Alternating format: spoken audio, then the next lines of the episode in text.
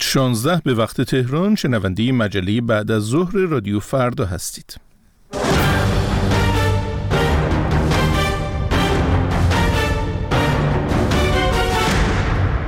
امروز یک شنبه ششم اسفند سال 1402 خورشیدی برابر با 25 فوریه سال 2024 میلادی است. شاهین بشیری هستم میزبان شما در این بخش از برنامه رادیو فردا و طی سی دقیقه پیش رو مجموعه‌ای از خبرها و گزارش های متنوع رو با همراهی همکارانم به آگاهیتون میرسونیم. اما پیش از هر چیز تازه ترین خبرها رو بشنویم. از همکارم کامبیز کرامتی. سلام. پنتاگون اعلام کرد که آمریکا و بریتانیا شامگاه شنبه در یک عملیات مشترک 18 موضع متعلق به حوثی‌های مورد حمایت ایران را هدف حملات هوایی قرار دادند. به گفته پنتاگون این سایت ها در 8 نقطه یمن قرار داشتند و شامل تأسیسات زیرزمینی مربوط به تسلیحات، موشکها، رادارها و یک هلیکوپتر بودند. این چهارمین دور حملات مشترک آمریکا و بریتانیا علیه حوثی‌ها بود و با پشتیبانی شش کشور دیگر انجام شد. در همین حال فرماندهی مرکزی ایالات متحده سنتکام از سرنگون کردن یک موشک بالستیک حوثی‌ها بر فراز خلیج عدن خبر داد. بنابر این گزارش این موشک به سمت یک نفتکش آمریکایی شلیک شده بود و ناوشکن یو اس میسن آن را رهگیری و منهدم کرد. ایران تازه ترین دور حملات آمریکا و بریتانیا علیه مواضع حوثی‌های یمن را محکوم کرد. ناصر کنعانی سخنگوی وزارت خارجه جمهوری اسلامی آمریکا و بریتانیا را متهم کرد که با چنین اقداماتی به گفته او به دنبال تشدید بحران و تنش در منطقه هستند. آقای کنعانی در ادامه هشدار داد که بی تردید چنین حملاتی دستاوردی جز افزایش بیثباتی و خشونت در منطقه نخواهد داشت. سخنگوی وزارت خارجه ایران همزمان آمریکا و بریتانیا را به دلیل آنچه کوتاهی در اقدام سریع و مؤثر برای توقف جنگ غزه خواند محکوم کرد. بر اثر حمله هوایی اسرائیل به یک وانت در داخل سوریه و در نزدیکی مرز لبنان دو عضو حزب الله لبنان کشته شدند. این واقعه در صبحگاه یکشنبه به وقت محلی اتفاق افتاد. منابع و رسانه‌های سوری هنوز اشاره به این موضوع نکردند. از نیمه مهر و آغاز جنگ غزه، حزب الله لبنان کشته شدن 16 تن از اعضایش به دست اسرائیل را تایید کرده است. از زمان شروع جنگ داخلی سوریه در سال 2011 اسرائیل صدها حمله هوایی به نقاطی از خاک سوریه انجام داده است حملاتی که عمدتا نیروهای طرفدار یا نیابتی ایران از جمله حزب الله لبنان را هدف قرار داده است اسرائیل هیئتی را برای پیگیری مذاکرات آتشبس و آزادی گروگانها به قطر اعزام می کند. در پی بازگشت نمایندگان اسرائیل از پاریس کابینه جنگ اسرائیل های بعدی در ارتباط با مذاکره با گروه افراطی حماس که از سوی آمریکا و اتحادیه اروپا گروهی تروریستی شناخته می شود را به بحث گذاشت. بنیامین نتانیاهو نخست وزیر اسرائیل در آستانه نشست کابینه جنگ بر بررسی آنچه های بعدی مذاکرات خان تاکید کرد. پس از دور نخست آزادی ها و توقف موقت جنگ در هفته آغازین تلاش‌های بین‌المللی برای تمدید یا تکرار وقف بشردوستانه و تبادل های اسرائیلی و زندانیان فلسطینی بی‌نتیجه مانده بود این در حالی است که از یک سو وضعیت در نوار غزه به شرایطی فاجعه بار رسیده و از سوی دیگر فشار داخلی جامعه اسرائیل بر دولت برای آزادی ها بیش از پیش شده است. در آغاز سومین سال جنگ روسیه و اوکراین نخست وزیر اوکراین می‌گوید کشورش انتظار دارد در سال جاری 11.8 میلیارد دلار کمک اقتصادی از آمریکا دریافت کند. دنیس اشمیهال این موضوع را در کنفرانسی در کیف اعلام کرد و گفت امیدوار است کنگره آمریکا هرچه زودتر بسته تازه کمک های اقتصادی و نظامی واشنگتن به کیف را تصویب کند. در طول دو سال گذشته آمریکا و سایر کشورهای غربی ده میلیارد دلار های اقتصادی و نظامی را روانه اوکراین کردند. با این وجود های جنگ شاهد تحول مثبتی به سود کیف نبودند. موضوعی که باعث اعتراضاتی در داخل و خارج اوکراین هم شده است. نیروی انتظامی جمهوری اسلامی می‌گوید فردی را به اتهام فعالیت در گروه سپاه صحابه بازداشت کرده است. سعید منتظر المهدی سخنگوی نیروی انتظامی از فرد بازداشت شده با نام اکرم لاهوری یاد کرد و اتهام او را تلاش برای بمبگذاری در یکی از شهرهای جنوبی ایران خواند. پلیس هرمزگان هم با تایید این موضوع گفت که متهم قصد عزیمت به قشم را داشته است. ایران گروه سپاه صحابه را گروهی تروریستی و ضد شیعه می‌داند و از جمله آن را مسئول کشتار دیپلمات‌های ایرانی در مرداد 1377 در کنسولگری جمهوری اسلامی در مزار شریف معرفی می‌کند. و تیم ملی فوتبال ساحلی ایران تا ساعتی دیگر برای کسب مدال برنز جام جهانی مقابل بلاروس قرار می‌گیرد. سایلی بازان عصر دیروز شنبه در نخستین بازی مرحله نیمه نهایی به مساف تیم قدرتمند برزیل رفتند و در نهایت با نتیجه 3 بر 2 مغلوب شدند. در دیگر مسابقه مرحله نیمه نهایی هم بلاروس که آقای گل مسابقات را هم در اختیار دارد مقابل ایتالیا به تساوی رسید و در نهایت در ضربات پنالتی مغلوب شد. به این ترتیب در دیدار پایانی جام جهانی امارات برزیل و ایتالیا مقابل هم قرار می‌گیرند. برمیگردیم به ادامه برنامه. مشروع خبرها رو میشنیدید؟ از همکارم کامبیز کرامتی. اما چکیده از آنچه در این مجله تقدیمتون می‌کنیم.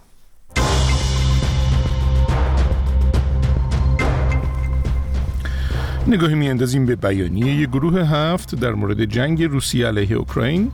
این بیانیه می‌تونست سطح آگاهی بین المللی رو مجددا افزایش بده و یادآوری کنه به جامعه بین الملل که یکی از کسانی که داره در جنگ روسیه علیه اوکراین شرکت می‌کنه جمهوری اسلامی ایرانه.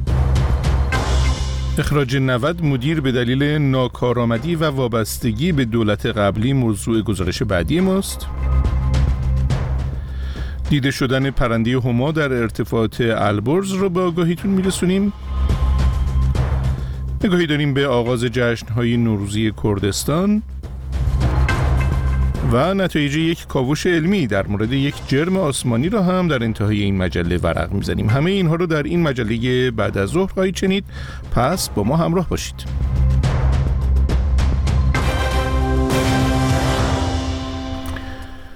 رهبران کشورهای گروه هفت شنبه پنجم اسفند در بیانی در دومین سالگرد حمله ارتش روسیه به اوکراین از ایران خواستند تا کمک های نظامی به مسکو را متوقف کند.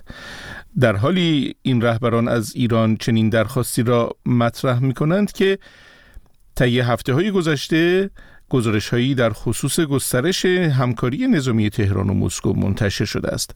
در گفتگویی که ساعتی پیش با شاهین مدرس تحلیلگر مطالعات امنیتی و کارشناس روابط بین الملل ساکن ایتالیا داشتم ابتدا از تأثیر احتمالی این بیانیه در روند جنگ روسیه علیه اوکراین پرسیدم. شاهین مدرس. این یه واقعیتی که باید در نظر بگیریم اینه که گروه هفت قدرت اجرایی نداره. اعضای گروه به تنهایی دارن اما خود گروه هفت قدرت اجرایی نداره. برای همین بیانیه‌ای که میده بیشتر جنبه نمادین داره. اما این بیانیه چه کاری می‌تونه انجام بده؟ می‌تونه سطح آگاهی بین المللی رو مجددا افزایش بده و یادآوری کنه به جامعه بین الملل که یکی از کسانی که داره در جنگ روسیه علیه اوکراین شرکت می‌کنه جمهوری اسلامی ایرانه و داره برای اونها تامین سلاح انجام میده. در نتیجه اگر قرار باشه رژیم جدیدی از تحریم ها علیه جمهوری اسلامی وضع بشه یا قرار باشه فشارهای بین المللی به جمهوری اسلامی افزایش پیدا کنه این رویه ایجاد شده که قابل استناد هست و همچنین باعث میشه که کشورهای دیگه هم همکاری بیشتری نشون بدن کما اینکه به عنوان مثال در کنفرانس امنیتی مونیخ که امسال برگزار شد هم بحث اینکه جمهوری اسلامی مستقیم داره حمایت می‌کنه از روسیه در اوکراین اونقدر مطرح نبود تا اونجایی که فعالین ایرانی باعث شدن که این بحث یک بار دیگه یادآوری بشه.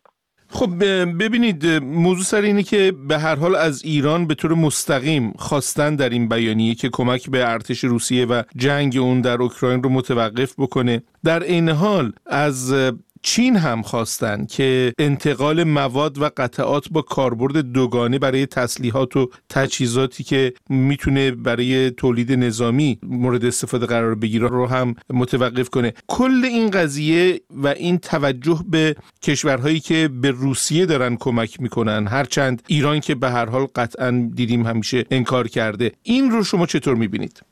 ببینید واقعیتی که وجود داره اینه که کشورهایی که خودشون رو به نوعی متحد روسیه می‌دونن البته در مورد ایران متحد بودن یک اتحاد یک طرفه هستش کاملا. اما این کشورها میان دست می‌زنند. به ارسال کمک ها و اونچه که روسیه از اونها خواسته. ایران به خاطر موقعیت جغرافیایی این امکان رو داره که بتونه به شکل مستقیم ها رو حتی به صورت آماده برای روسیه ارسال کنه و کسی هم نتونه جلودارش باشه در این میان. این امکان رو ایران داره. اما چین و به عنوان مثال کره شمالی میان قطعاتی که کاربرد دوگانه داره که می‌تونن در تسلیحات استفاده شن رو برای روسها میفرستن. و این در دکترین همین قدرت های بلوک شرق هست که دارن سعی می‌کنن به نوعی یک موازنه قوا ایجاد کنن علیه ایالات متحده و دنیای غرب.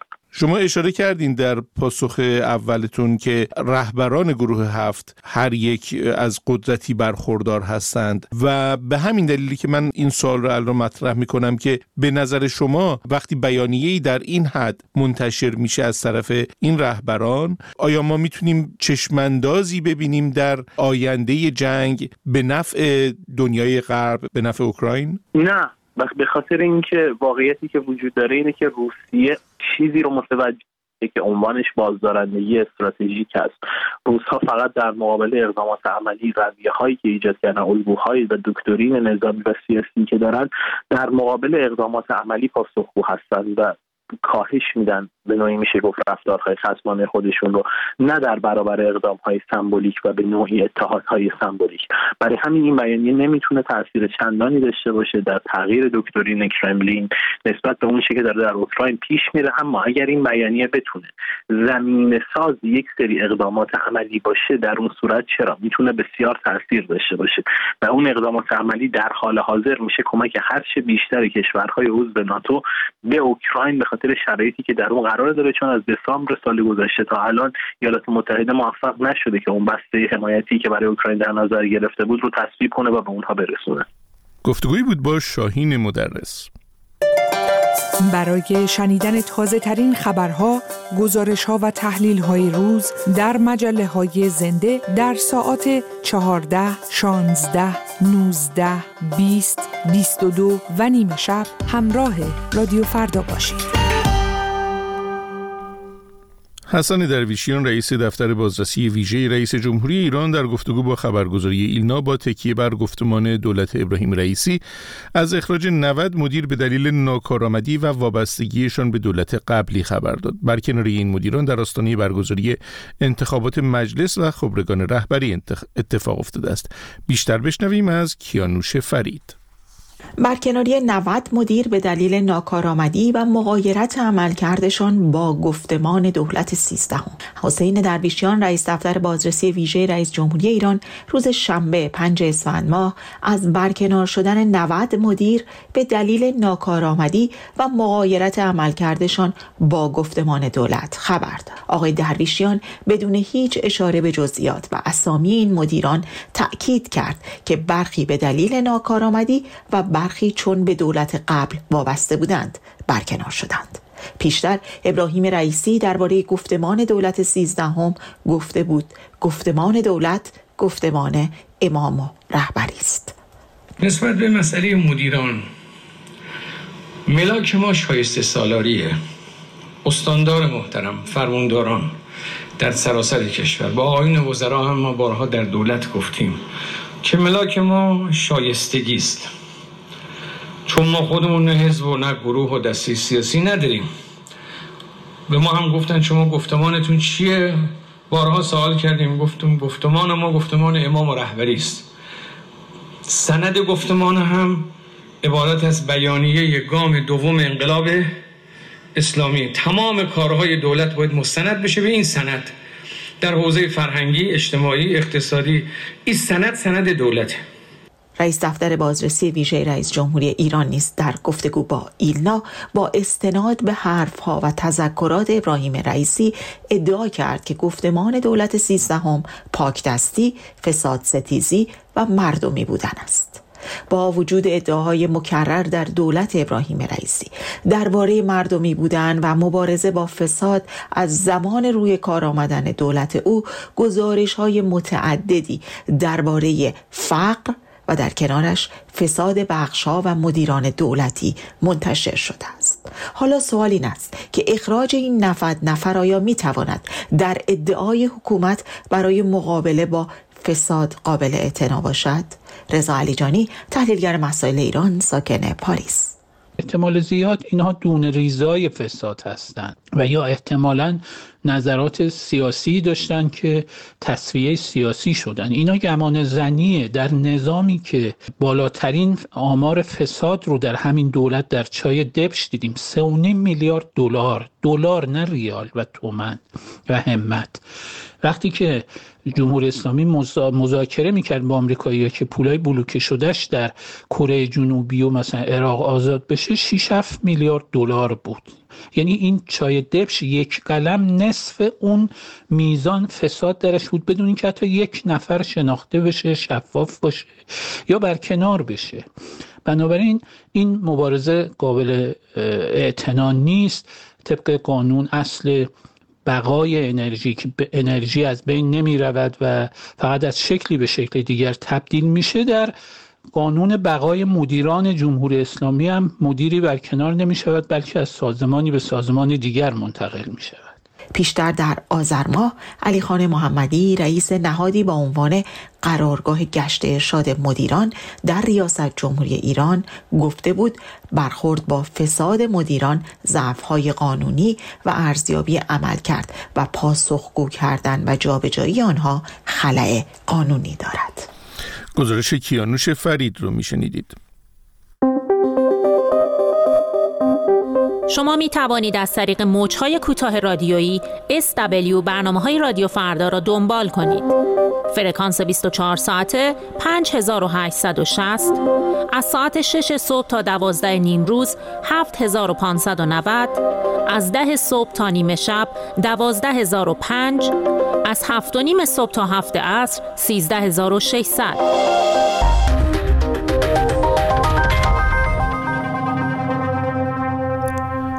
دیده شدن پرنده هما در ارتفاعات البرز طی روزهای اخیر نام این پرنده بومی ایران رو بر سر زبان ها انداخته. اما آیا این پرنده همان همای سعادت ایران باستان است که در ادبیات پارسی نمادی از فریزدی است؟ برای یافتن پاسخ این پرسش هومن اسکری گفتگویی داشته با علیرضا هاشمی مدیر انجمن پرنده شناسی ترلان در ایران. آقای هاشمی که عضو گروه عضو کارگروه جهانی متخصصان کرکس هاست در این گفتگو نخست درباره دلایل اهمیت هما در ایران توضیح داده است. تعداد کرکس های ما محدود هست یعنی در تمام دنیا پرندگانی که در بالای هرم های غذایی قرار می گیرند و در های اکولوژیک در بخش های بالای ما اینها رو می بینیم تعدادشون نسبت به بقیه پرنده ها کمتره. اگر بخوایم ما در مورد کرکس ها صحبت بکنیم تعداد کرکس ها مسلما باید از تعداد لاشه ها کمتر باشه که بتونن در این هرم غذایی آنچنانی که باید شاید استفاده بکنن و نسلشون منقرض نشه. باز در بین این کرکس ها خود این هما تعدادش کمی باز کمتر هم هست چون خیلی تخصصی شده یعنی به حاصل تغذیه‌ای که داره که بیشتر از مغز استخوان و استخوان هست تعداد اونها باز هم کمتره. و چون تعداد کمتری دارن خیلی مورد توجه هستن چون کمتر دیده میشن و دیدن اونها خودش یک اقبالی رو طلب می‌کنه و در لایه لایه آثار تاریخی و ادبی ما همین رو میشه دید. خب گذشتگان ما به دین زرتشت بودند در اون موقع همونطور که آثارش همین الان هم هست که شاید در حتی 100 سال قبل ما می‌دیدیم که کسانی که فوت شده بودن رو میذاشتن برای کرکسا و کرکسا میخوردن اینها رو که آثارش رو هم اکنون هم توی اطراف یزد می‌بینیم که البته این سنت دیگه اجرا نمیشه. خب حالا تصور بکنید وقتی که یک جنازه اونجا هست تعداد زیادی کرکس میان ازش استفاده می‌کنن که معمولا کرکس معمولی و کرکس سیاه جمعیت غالب کرکس های کشور ما هستن یه پرنده دیگه میاد از کرکس ها خیلی بزرگ رنگش به نارنجی می‌زنه. انگار یک شنل یک مشکی روی تنش داره که بالهاش باشه که خیلی با می‌کنه.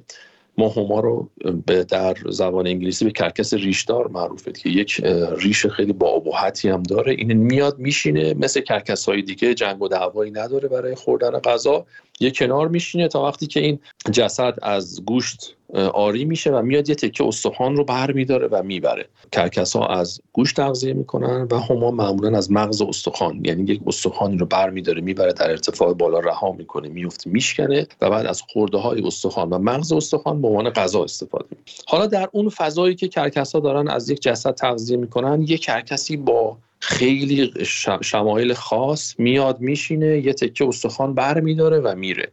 خب برای این خیلی درجات روحانی و عقاید خاص قائل بودن در اون زمان. یعنی می‌گفتن کسی که سایه هما به سرش بیفته رستگار میشه. یعنی جسدی که سایه پرنده به نام هما با این ابهت و با این شمایل بر سرش بیفته و بیاد و یک بخشی از این جسد رو با خودش ببره این به معنی رستگار شدنه این فرد هست. اگر درست متوجه شده باشم نقشی که هما در اون برج‌های خاموشان یا دخمه های زرتشتی داشته تاثیر داشته در دیدگاه مردمان ایران باستان در قبال این پرنده. یک سری پرنده های هم هست در سرستون های تخت جمشید که اون هم به هما معروفه ولی بیشتر مثل این که شیردال هست چون پیکره شیر داره. اون چه ارتباطی به این هما داره؟ فقط به کشور ما هم بر نمیگرده. وقتی برمیگردیم به مصر باستان هم ما می‌بینیم که از ترکیبی از پرندگان و یا بیشتر بگیم در انسان و حیوان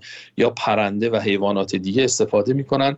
خیلی وقتا الهه یا اله های مختلفی بود یعنی خدایان اونها رو نمایان می‌کرده و خیلی وقتا نمادهایی بوده برای خیلی چیزها. اون سرستون هایی که ما می‌بینیم یا شیردالی که ما می‌بینیم هم همون چیزی هستش که اصطلاحا گریفان بهش میگن که ترکیبی از چند موجود یا حتی انسان و چند موجود هست. ولی اون سرستون تخت جمشید که به هما معروفه اون الهام گرفته شده از همین پرنده همای امروزیه یا عقاب یا پرنده دیگری است؟ این که ما پرنده افسانه ما هما رو با این هما بخوایم الان با هم تلفیق کنیم یک کمی بعضی وقتا شاید به مشکل بخوریم چون اونها بر اساس یک سری از باورهای ترکیبی از چند مورد رو داشتن. اما این رو می‌تونیم بگیم که از وقتی که هواپیمایی ملی کشور ایران. نام هما رو برای خودش برگزید.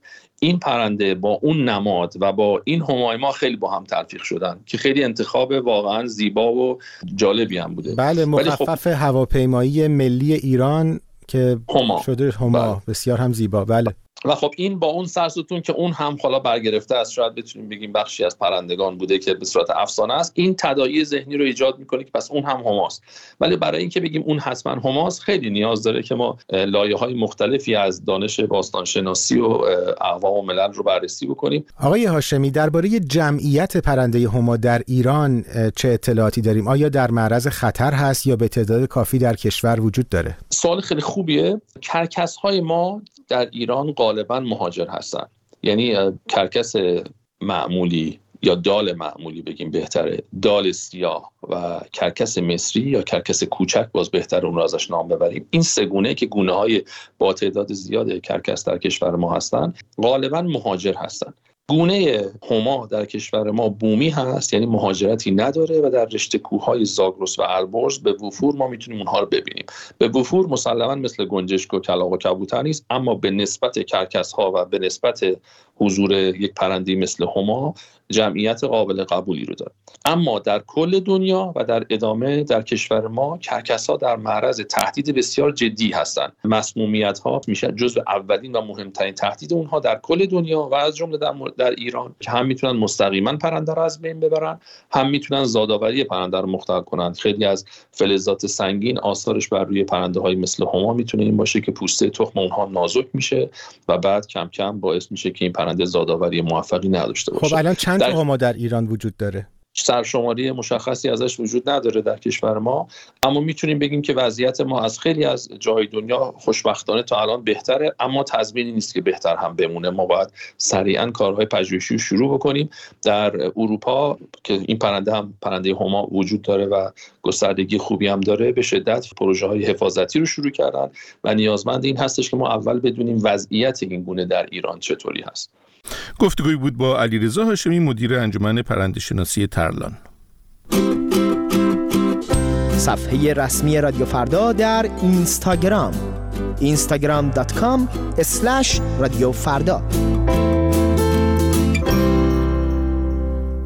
جشنهای نوروزی کردستان با شور و رقص و رنگ در مناطق کردنشین آغاز شده جشنهایی که مردم کردستان به طور دست جمعی آن را برگزار می کنند و آن را نماد زندگی و آزادی می دانند. بیشتر بشنویم از کیانوش فرید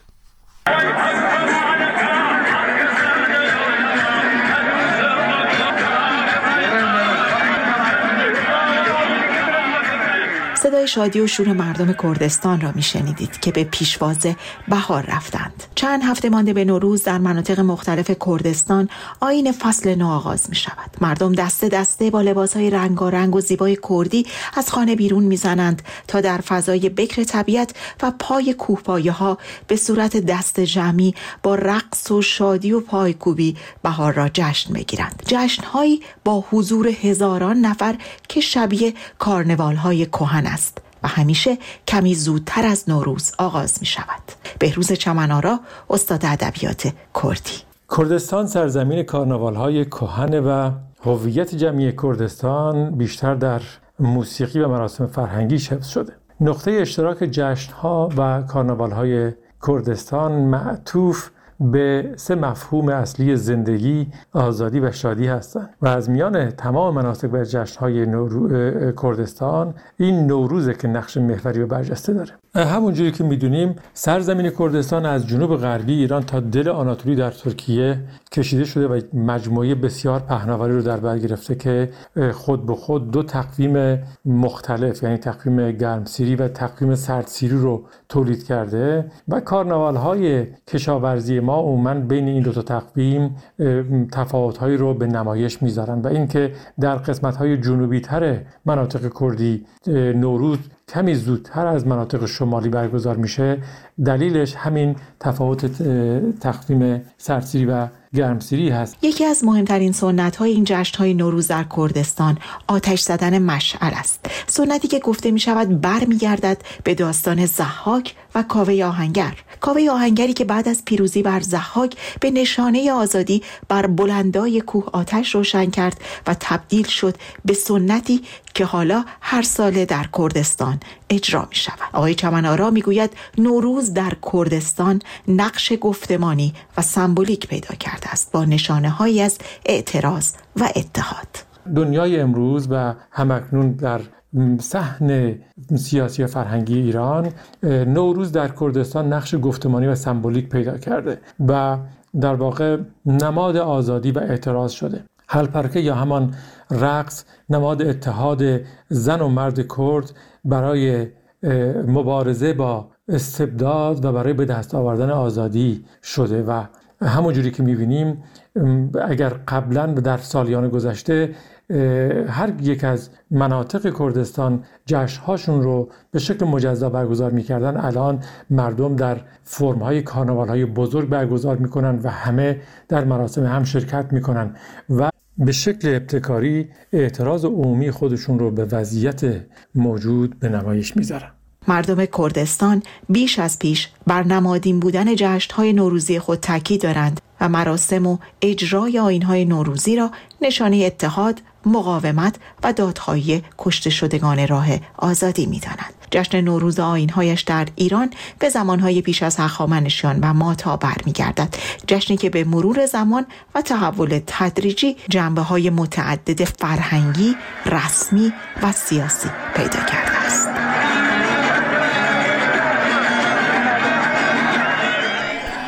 گزارشی بود از کیانوش فرید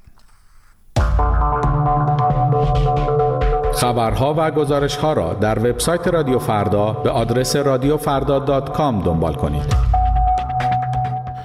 ستاره شناسان دریافتند. جرمی آسمانی که برای بیش از چهل سال تصور می‌شد یک ستاره است در واقع نورانی ترین اختروشی است که تاکنون مشاهده شده.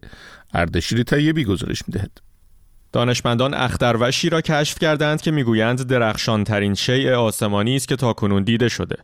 این اختروش 500 تریلیون برابر روشنتر از خورشید ماست و یک سیاه چاله در مرکز خود دارد که به سرعت در حال رشد است و روزانه اجرامی به اندازه یک خورشید را در خود فرو می‌برد.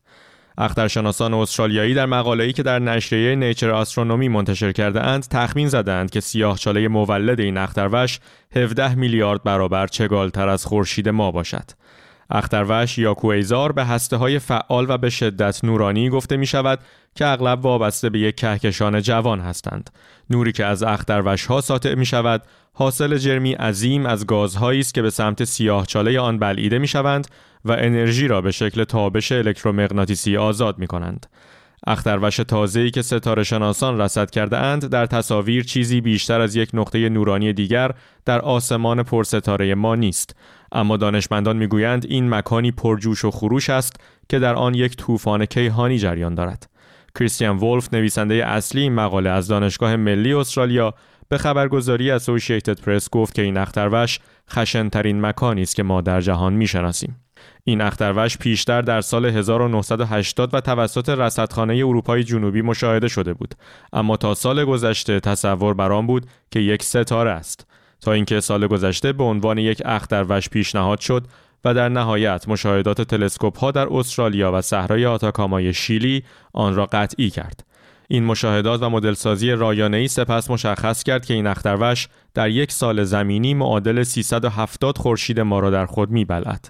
این اختروش 12 میلیارد سال نوری با ما فاصله دارد و این یعنی نوری که امروز ما از آن دریافت می‌کنیم 12 میلیارد سال پیش ساطع شده زمانی که از عمر جهان کمتر از دو میلیارد سال میگذشت. گزارشی بوده از اردشیر طیبی و به این ترتیب به پایان مجله بعد از ظهر امروز می‌رسیم. من شاهین بشیری به اتفاق همه همکارانم که من رو در ارائه این برنامه یاری دادن روز خوبی رو برای شما آرزو می‌کنم و امیدوارم همچنان شنونده ادامه برنامه های ما باشید.